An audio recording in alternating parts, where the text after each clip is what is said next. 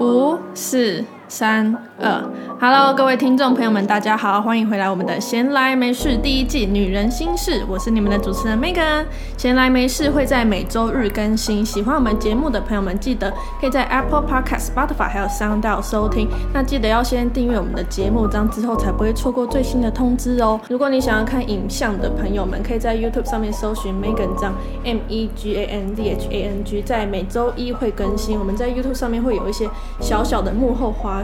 那如果你是在 Apple Podcast 收听的朋友们，记得帮我们在评分处留下五颗星，或者是你们也可以留言自己收听节目的心得，这样就可以有更多人可以知道我们这个什么都聊、什么都不奇怪的闲来没事。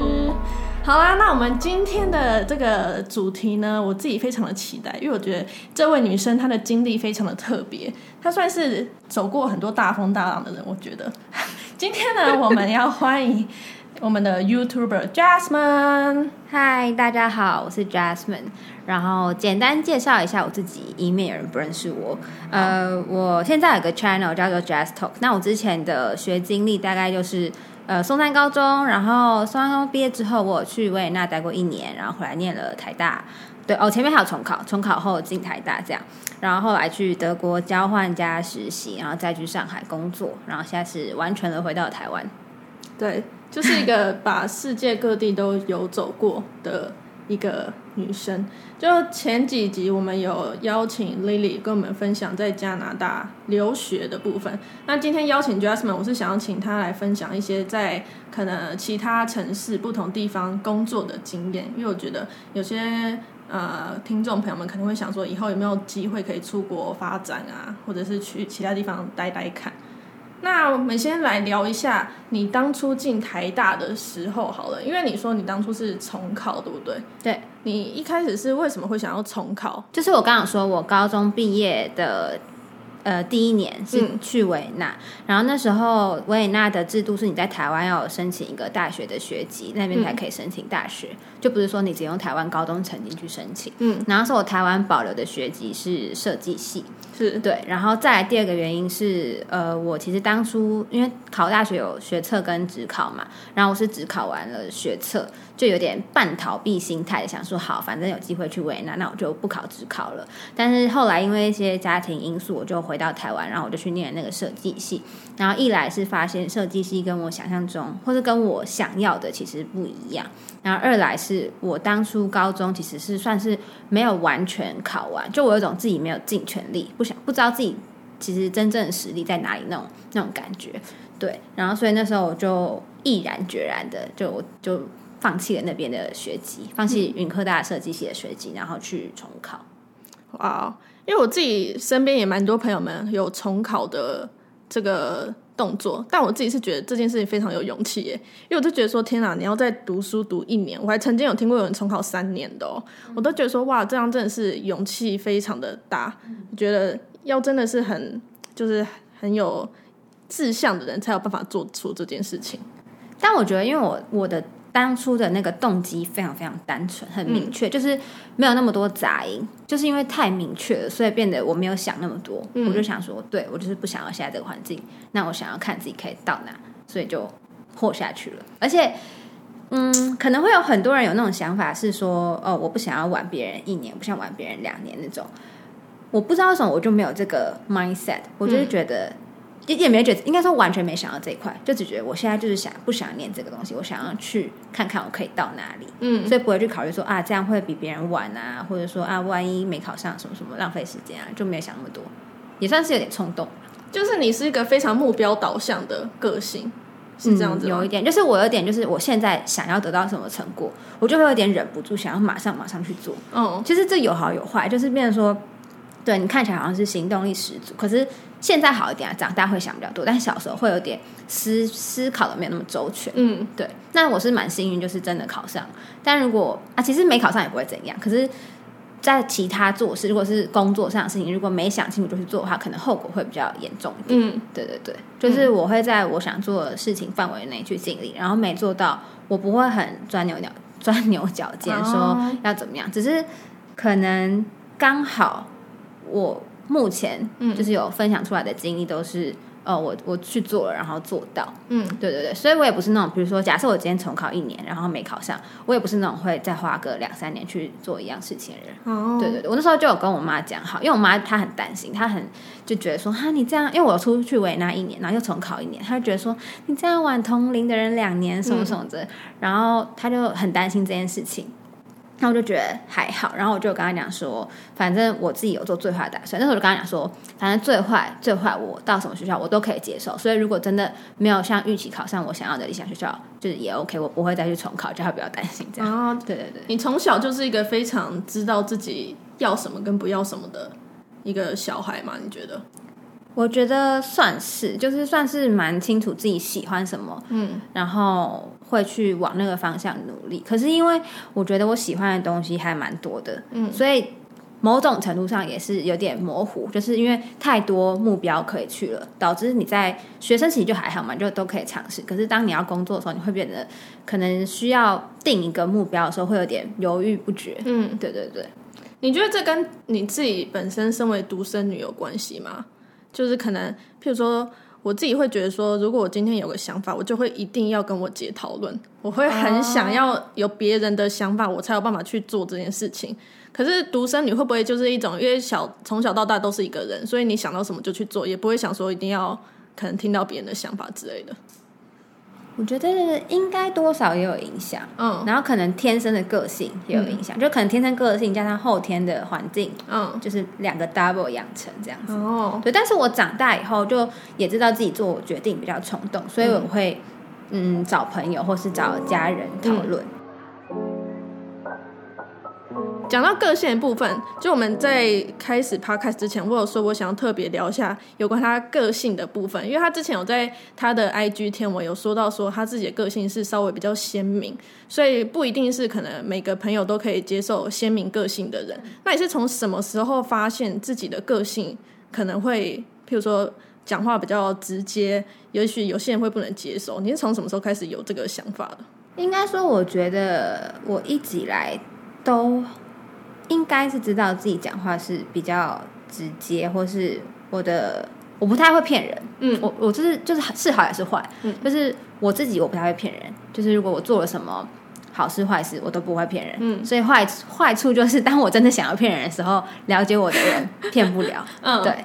那呃也不能说好处了，但就是我在交朋友上，我就是很直接。等于说，如果我今天真的跟你交朋友，我就是喜欢你，我就是愿意跟你就是交交心这样子。嗯对，所以比较不用那种猜来猜去说，那你的目的到底是什么？嗯、对，我觉得就是反正都是一体两面嘛，嗯、这样是好，但是也有它的坏处。嗯，对，但是真的意识到自己个性有点太过直接，或是太不懂得隐藏自己的一些情绪的时候，应该是大学。嗯，就是我大学非常非常好的朋友，嗯，在因缘际会下，某一次就跟我说，嗯，我可能在哪些。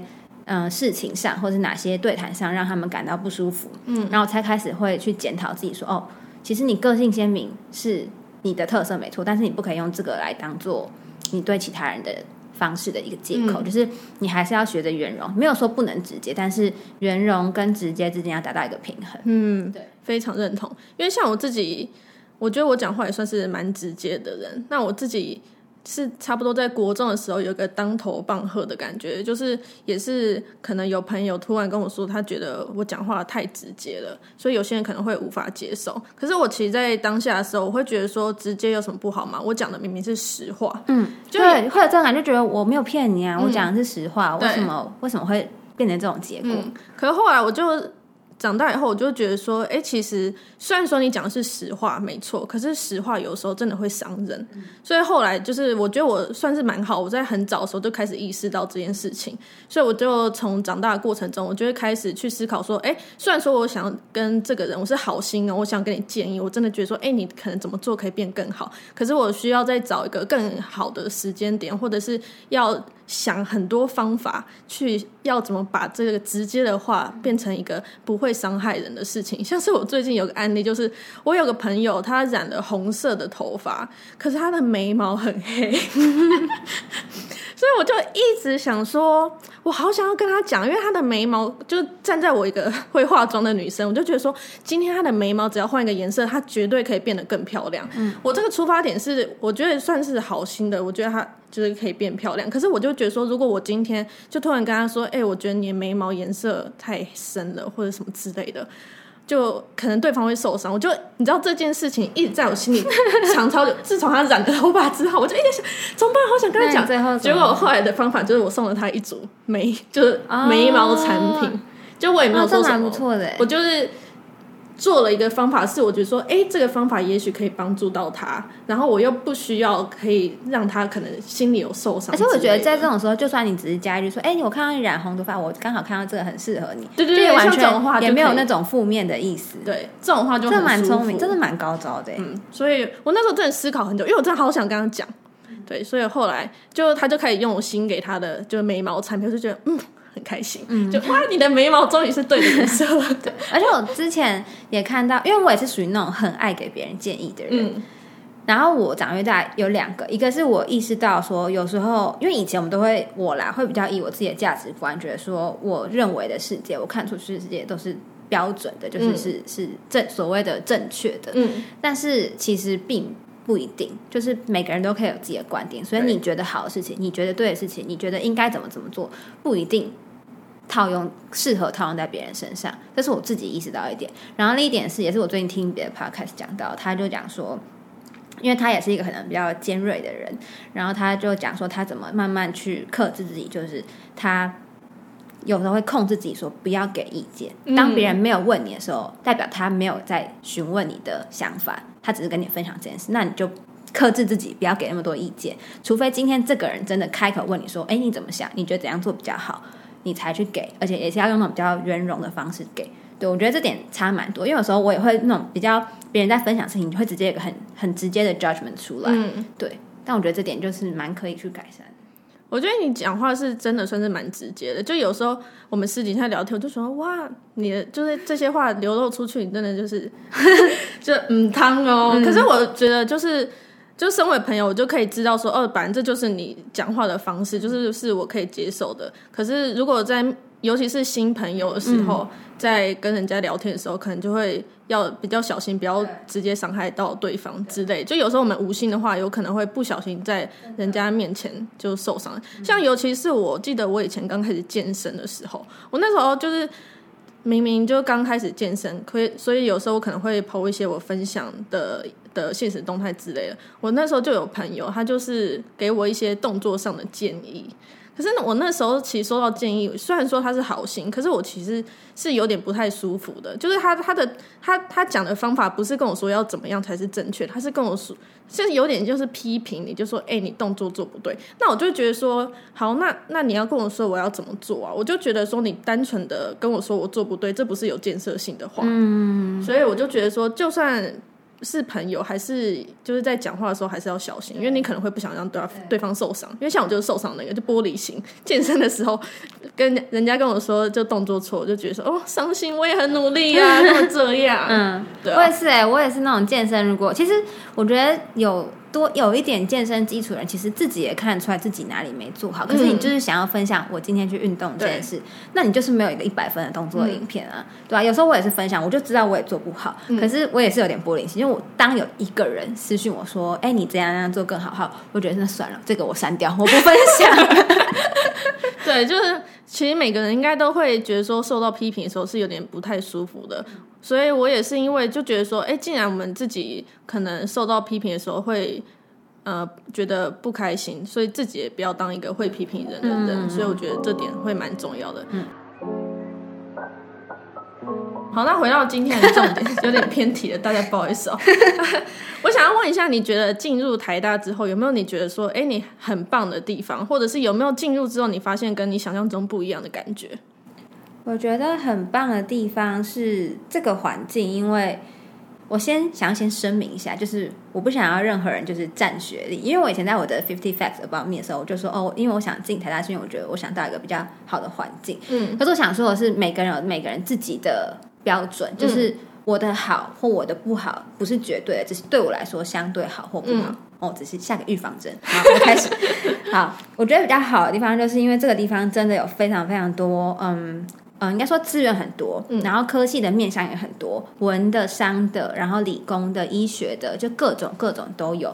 所以，然后再加上，因为这个学校真的很大，然后社团活动也非常的活跃，所以我们去参加社团啊，或者在外面学校活动认识人的时候，都可以接触到各个领域的人，这是我觉得非常酷的一件事。因为像我朋友可能在，比如说政大，那政大就是一个比较文组的学校，那即便你参加学校的社团活动什么的，其实你大部分接触到的人还是属于比较文组商科的。那我觉得台大很不一样，就是你参加一个活动，你就可以接触到好多好多面向的人，对。然后再来就是刚刚有讲到，社团活动真的非常非常活跃，就不论是大社、小社，或是你有听过那种嗯常见的社团或不常见的社团，都很活跃，就是因为里面的人真的太多。嗯、然后我觉得很棒的一点是因为，嗯，因为里面这真的有还蛮多优秀的人，所以你会看到很多很多。你没想过的事情，比如说你想啊，这个人在这么小的年纪，原来就可以出去比这么多比赛，然后参加多这么国这么多国际的赛事啊、会议啊什么的，就觉得真的，嗯，就觉得真的会觉得蛮厉害的。那我觉得，嗯，坏处的话，坏处其实是跟刚刚是一体两面的啊，就变成说，可能以前会觉得自己好像就还不错，还算优秀，还可以，对，但是进到这个环境，因为真的太多太多比你厉害的人，你会。偶尔会有点失去信心，你就会觉得哦，我真的好普通，好平凡哦。嗯，我就是其实根本就没什么成就嘛，因为比我有成就的人多的是。对，所以是一个比较下出来的结果，对吧？虽然说人都说不要去比较，但难免啦。就是偶尔你还是看到那种很厉害的人，就会说奇怪，那我大学前面几年到底在干嘛？那种感觉。嗯，对。今天邀请 Jasmine 来分享有关台大的事情，我们不是只是单纯就是觉得说，哎。要分享学历这个东西，我只是觉得说，在大家可能，如果你是学生，可能会想说，哎，这么多的学校，究竟它的差别是在哪里？所以今天才会就请一个有过来人的经验，跟大家分享说，究竟进入可能，譬如说顶尖的大学会是什么样的感觉？因为 Jasmine 是我认识的，就是呃台大出来的人，呃，怎么讲，个性非常好的，因为我有认识很多台大的人，比较。就是自信满一点，这样自信非常的满，我就会觉得说跟他讲话不是很舒服，但是跟你相处起来不会有这种感觉，嗯、所以我自己是觉得，虽然说学经历很棒没有错，可是如果你今天是这样子的出身，也要注意自己的态度会不会不小心让对方让别人觉得不舒服。我记得我在好像应该是台大念的时候听过教授讲一句话，让我印象很深刻。他说：“不要让台大成为你这辈子。”唯一骄傲的事情，嗯，对，就是很多人会觉得你进了台大，好像你就是一个大光环在那边，然后一辈子意气风发。可是其实我觉得真的没有，我觉得就是真的要，如果要讲学历，因为台湾就是真的是一个还蛮讲学历的地方。那如果真的要论学历这件事情，我其实觉得好的学历，我不讲你大学里面做什么事情，我就光讲这张毕业证书，它可以为你带来就只是第一份工作，你有比较多的门票。除此之外，我觉得其他都是凭你个人的、你的态度、你做事的能力。就是你，你除了在找第一份工作会有比较比可能比别人多一点门票之外，我不觉得它是一个多了不起的东西。嗯、对，非常认同。而且等你找第二份工作的时候，看来就是你之前的工作经历了。其实学历再怎么好，都只是过往的事情。因为像我自己觉得，在找工作的时候，经历比学历还要重要。嗯，这这个我觉得是比较。重点的事情，所以大家也不要就觉得说，哎，你今天可能进入一个非常好的学校，你就觉得你未来的人生就会完全没有阻挠。其实也不会，它只是一个你进社会的初步的一个入场券的感觉。所以我觉得反过来讲，如果今天你是。考试的时候失常，没有如预期进到你理想的学校，我觉得也完全不用觉得怎么样，因为你只要把你的功课或是课外的事情都充实好，其实未来的机会是一样很多。而且我觉得现在这时代真的是讲求能力。那你之前你是在大四的时候出国交换的，不对？你那时候是在什么情况下决定要去交换的？你是从大学一进去就有这个目标？我从大一就在计划这件事，因为我从以前就非常向往在国外念书。可是其实我家的经济环境是没有办法 support 这件事情，就我不可能真的说哦去什么英国、美国留学个一两年。对，然后所以我知道台大有非常多这种交换学生的 program，我就从大一就有很关注。所以我就从大一开始计划说，比如说，因为我还有还要转系嘛，就规划说学分要怎么修才可以不要延毕啊，然后嗯要考德文检定啊，要要准备什么什么资料啊等等的。哇，是非常认真的一个，算是比较早就决定好说一定要得到这个交换机会，真的是目标 目标非常明确。我觉得这个是很值得学习的地方，因为像是我。我不太会为我的人生定列定什么目标的人，我都是觉得今天比昨天好就好了的那种。嗯、我觉得这个有好有坏。嗯，好处是就是可能我不会太去追求说可能比较名利上面的事情，我会过得蛮舒适的。但坏处就是可能有时候会没有办法突破，就想说，哎，那我现在好像不错，那我们想要突破，可是我突破的点在哪里？嗯，就有点不太一样。可是像你这种目标导向的人，你就可以很。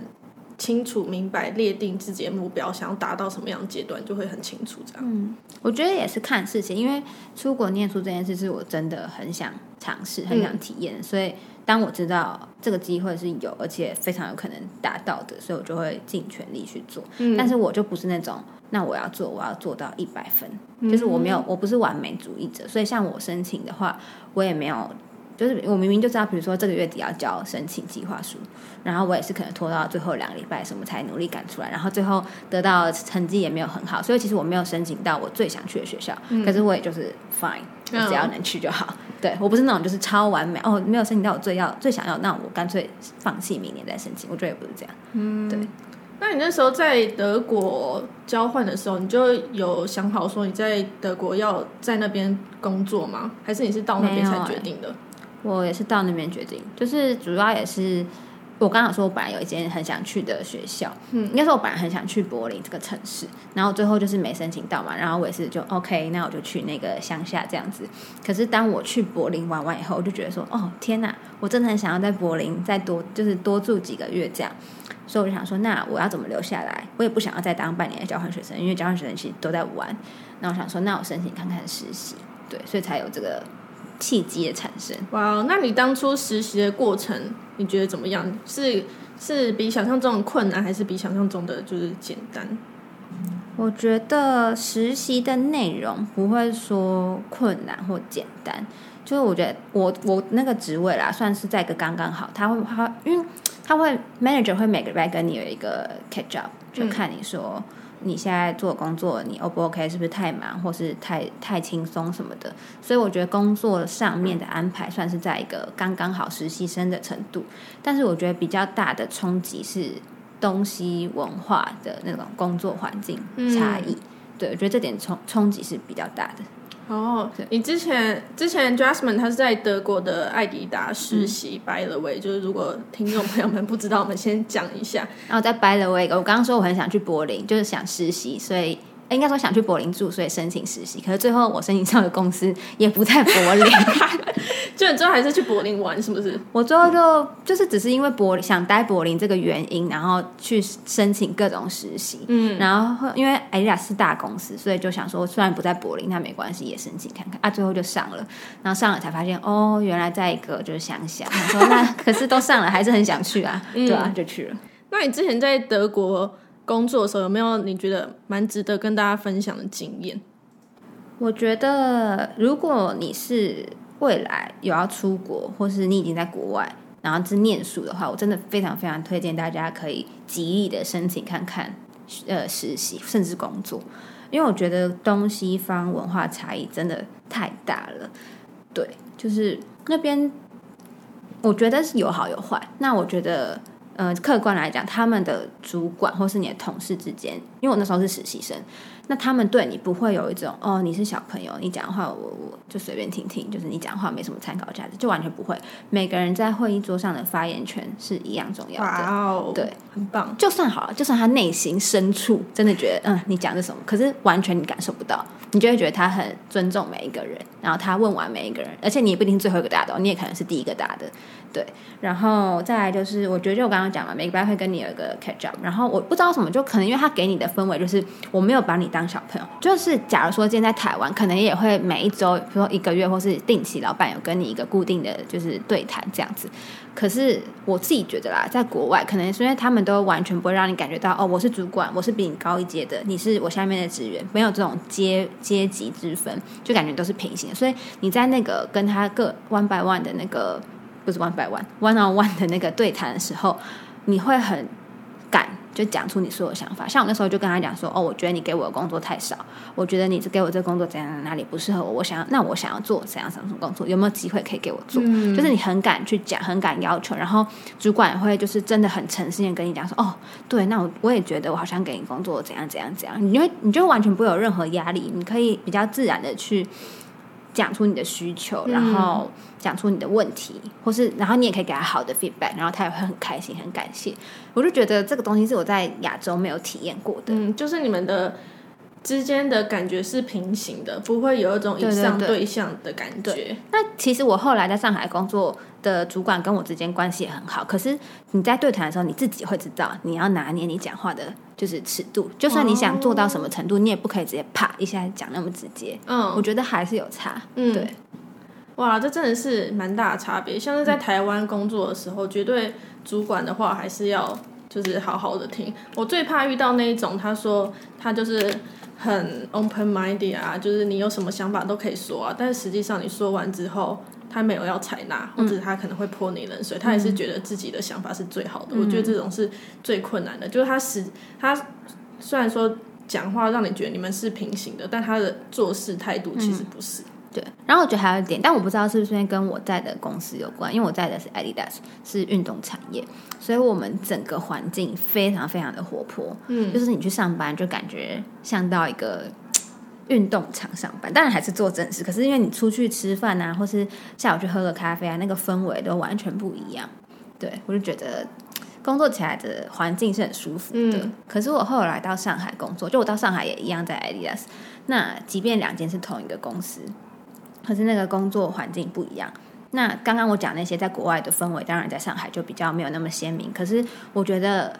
我刚刚有说嘛，在国外虽然那些气氛好，可是我觉得啦，对年轻人来说也有坏处，就是我觉得你的学习的密集度，或是你的学习的成长曲线就会比较缓慢。嗯，对，你就像我觉得，比如说以同样都待了半年来讲好了，我半年在上海学的，远远超过我半年在德国学的。嗯，对。然后当我在上海待满一年的时候，我就觉得整个人你知道，就是好像吸像海绵一样吸饱了各种的技能。嗯，对。但在德国那时候就觉得，嗯，体验到很多不同文化那种感觉，在工作上就比较没有那么强大的感受。哦。但我觉得也可能跟实习生有关。可是我自己，因为我们在上海的时候还是有跟德国那边公司对接嘛，就是你还是可以感触感受出两边工作积极度的差异。嗯，对。硬要说缺点的话，应该就是欧洲真的会比较无聊吧。对啊，就没办法，就欧洲，嗯、而且 Adidas 它总部又在一个乡下，嗯，所以周末我跟你讲，周末真的只能去朋友家喝酒，嗯，然后你去的 club bar 就是那一两间，然后在那边就是遇到一堆同事。嗯、我跟你讲，在那个 town 里面就不是 Adidas 就是 Puma，不然就是一个忘记某个科技公司，就这三间公司的人。哇哦！那你之前跟不同文化背景的人相处，你有没有什么觉得有趣或者是？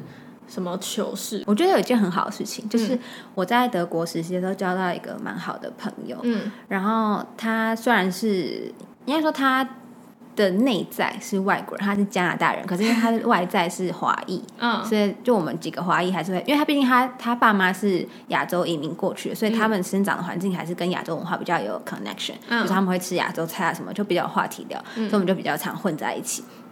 然后他，我觉得很 nice 的就是他会不断的教我英文，但他教我英文方式不是说哦，我教你怎么念，是比如说我们聊天聊到一个字，然后我说那什么意思，他就会告诉你，他就会跟你说，我不跟你说什么意思，我描述给你听，你猜。哇，完全是英文老师的超级好。然后或是他会告诉你说，你这个发音怎样怎样比较好，甚至他后来还有帮我看我的履历啊什么什么的，我就觉得哦。真的人很 nice，嗯，对。那你觉得在跟不同国家的人相处，有没有什么撇步跟其他人交朋友？因为有些人可能到国外读书，会觉得说，哎，好像没有办法那么快融入，或者是那么快就交到其他朋友。你有没有觉得在那里相处，呃，待过之后有没有什么经验谈？在国外每一次出去交朋友，其实都是一个 social 的场合。嗯，就是我不知道你们会不会感受出来，就是我们在自己熟悉的环境，跟真就是从小到大的朋友出去是一个很放松。嗯，然后你可能是需要去工作上朋友碰面的时候，才会比较需要，嗯，就是。绷紧神经，绷紧神经就是对，我今天就是要去好好聊天，好好跟大家认识的。嗯，我觉得在国外就是会比较常这种感觉，你就是每一次的嗯聚会就是带有这种。精神，因为国外的人就是很爱聊天，对，那就什么都要聊，然后要一直笑，一直笑，嗯，对，所以有时候其实你并没有那么想聊，或者你并没有那么想笑的时候，你还是要，你不能就这样臭脸在那边，你你也是可以啊，但我不会，嗯、对，就是你就是要整个绷紧神经，然后好好的聊天，所以其实回去都会有点累，嗯、而且因为不是用母语聊，所以真的会比较耗费心神，嗯，但我觉得一来是。如果你怕讲英文，就是第一个就是不能怕，因为你讲再错，其实多少还听得懂，就是还是可以讲，而且别人也不会笑你，所以就是不要怕讲英文。嗯、然后第二个就是要多鼓励自己多走出去，嗯、因为我像我有阵子就会觉得啊，想到要去那个聚会，我觉得好累，然后就跟我朋友说我不要去。可是你不去，你真的就没事，然后你会没朋友，嗯，对。所以你就是要逼自己努力去，但也不是说你要真的强迫自己，你就是还是休息一下。但是我意思就是可以多多去，不要害怕，嗯，然后就是当做一个练习。嗯，对。那你从德国的艾迪达之后到上海的艾迪达，除了你刚刚觉得说工作大家的积极度可能也不是说积极度，就是学习 intense 的程度，工作的氛围不太一样之外，嗯，你还有没有在上海有什么其他？工作上的经验可以跟大家分享，因为像我自己朋友去上海的话，他们都说上海竞争力非常的强哦，对，就是每个人到上海，他们不是来玩的，他们真的就是认真来工作。很多在上海的人，他们都不是上海人，他们都是来自呃中国的其他城市。所以你有没有觉得说，在上海的那种积极的氛围，有时候会不会压力比较大啊，或者是有什么其他的经验？嗯我觉得会、欸，嗯，尤其我那时候进去跟我一模一样职，就我们 team 进了我两个一样职位的人，然后他是北大的，嗯，然后我进去大概三四个月到半年左右的时间观察一下，就觉得他真的很积极，对，而且他他不是那种就是会让你就是觉得哦这个人怕一直一直在。就是他不是那种外显的积极，可是你会明显啊，他默默一直在做很多事，然后默默他就会标出一句话说：“哦，我做了什么什么，哦，那个我知道什么。”你就就十来一笔，十来一笔这样，然后你就觉得天哪，我怎么那么废，我什么都做不出来。对，然后我记得我忘记上海好像有个什么词，忘记了，反正他就是在讲说积极度，嗯，就是应该说大陆人会比较积极，因为他们从小念书开始，他们就有超级多人在竞争，所以他们一定要保有一定的。积极度，嗯、他们才可以在众人中出脱颖，对对，脱颖而出。所以我那时候那样子的情况下，我就有点吓到。对，嗯、那如果有其他听友们，他们未来可能是想要到其他地方去工作的话，你有没有什么建议可以给他们？嗯，我觉得看，如果是想要去大陆这种的话，我是蛮建议可以直接去。就因为有些人会想说，在台湾做个积分再去，嗯，或者说在台湾找外派，外派我觉得是 OK 啦。可是外派等于说你在台湾也要有一定的经验，才会在台湾被派得出去嘛。嗯，那如果你是新鲜人的话，我是觉得可以直接去，嗯，因为。上海那边，它算是应该说大陆，它是一个比较封闭的环境，他们所有东西都是自成一套系统，所以你在外面经验不一定可以落实到那边，而且那边因为太多自己系统的东西，所以他们有时候会觉得外面的经验不算经验。嗯，对。然后，而且上海这个地方，我是讲上海啦，上海地方它是蛮是以跳槽来涨薪水的。嗯，所以如果你可以第一份就在那边先拿一份普通的薪水，你后面跳的话，就你的底板已经比别人。好比较高，对对对，因为你台湾过去的话，他不一定会承认那个经验，嗯、对吧？那如果是想要去欧美工作的呢？欧美的话，我真的觉得，嗯，说实话，就是一定会比较难。那比较容易的方式，真的是你先去读书。然后透过可能学生签证等，可以申请工作那段时间留下来。如果是要直接去，因为我也没这种经验，我就没办法给。但是像我自己是交换学生的话，其实当时候如果我拼一点，说不定是有机会留下来。可是还是很难啦。那我可以跟大家分享我学长的经验，他是工程师，嗯，他就是也是跟我一样去交换，然后实习，就前面经验都一样。可是因为工程师这个门槛比较高。所以比较算是特殊人才，然后他当时候就顺利留下来。那因为像我是做 marketing，marketing 东西比较没有什么太高的门槛，而且像 marketing 他们会希望是当地熟悉当地文化的人。嗯、然后再来是欧盟，因为他们就是想要保障欧盟内的年轻人自己的工作呃饭碗嘛，嗯、所以他也不会开放让这么多非欧盟的人来做这种谁都可以做的工作。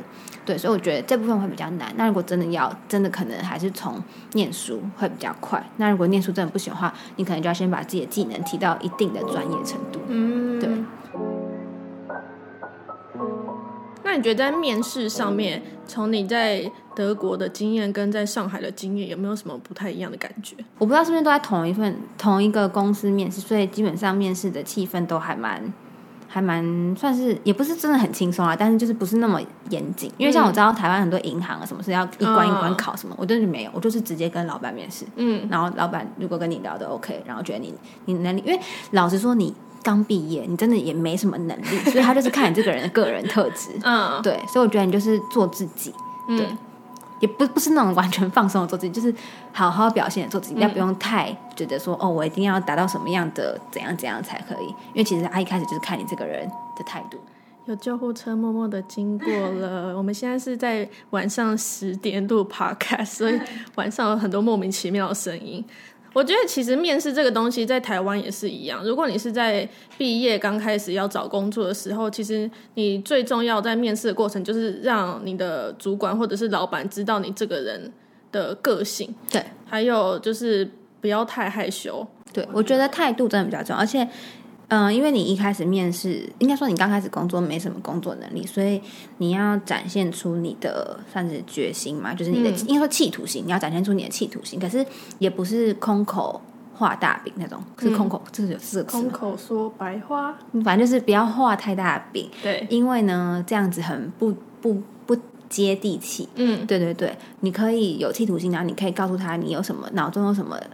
短期的目标啊，长期的、嗯、中长期的计划，就是比较明确的东西。不要只要说哦，我真的很认真想要学，嗯，这太空泛了。是，对，就是要明确一点的告诉他你的企图心在哪里，你要怎么落实。嗯我自己是觉得说，在面试的时候，可以不用说自己很想要学习这件事情，嗯、因为我觉得站在公司的立场，他要你来赚钱的，他不是要你来学习的。所以很多人可能会觉得说，我在面试的时候就是积极的表现，说我很认真学习，我要学什么都可以。可是虽然说这个态度，就我们可能新鲜人来讲是觉得说，OK，这个态度是很棒的。可是站在公司的角度，他的立场会觉得说，我就是希望你来就直接 on board，我不要你来还有。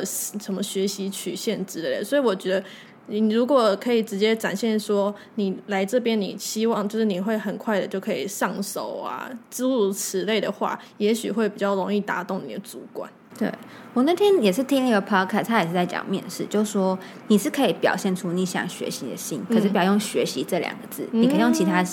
语呃字句来包装，嗯、然后我自己面试的经验就是我，我我后来回台湾是做设计类的工作嘛，可是因为其实我对那软体也已经很久没碰，嗯、然后我就跟老板说说，就是说实话，我现在做这软体我会，可是我很慢，可是我学习速度很快，我很快就可以熟悉。就你要告诉他你明确的你的能力是什么，嗯，对，你说你会，可是你不熟，但我很快就可以摸熟，嗯，打过老板就会比较放心。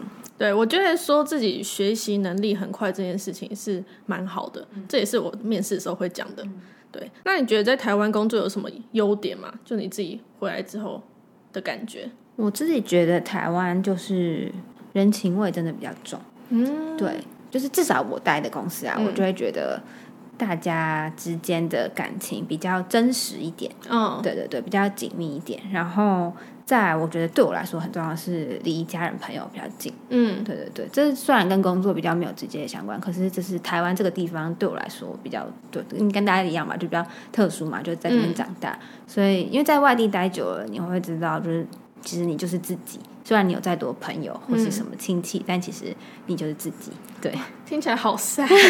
没有，就是我觉得说实话，就是。因为你以前可能会觉得说不会啊，我适应力很好啊，我到哪都可以。我觉得这是没问题，因为我适应力也很好。可是久了，你偶尔还是会需要回家一趟。嗯，对，就就算撇开家人好，我觉得光是这个土地就不一样。嗯，就是还是有上的时候就很常从上海回来充电。嗯，对对对，再怎么样还是家最好。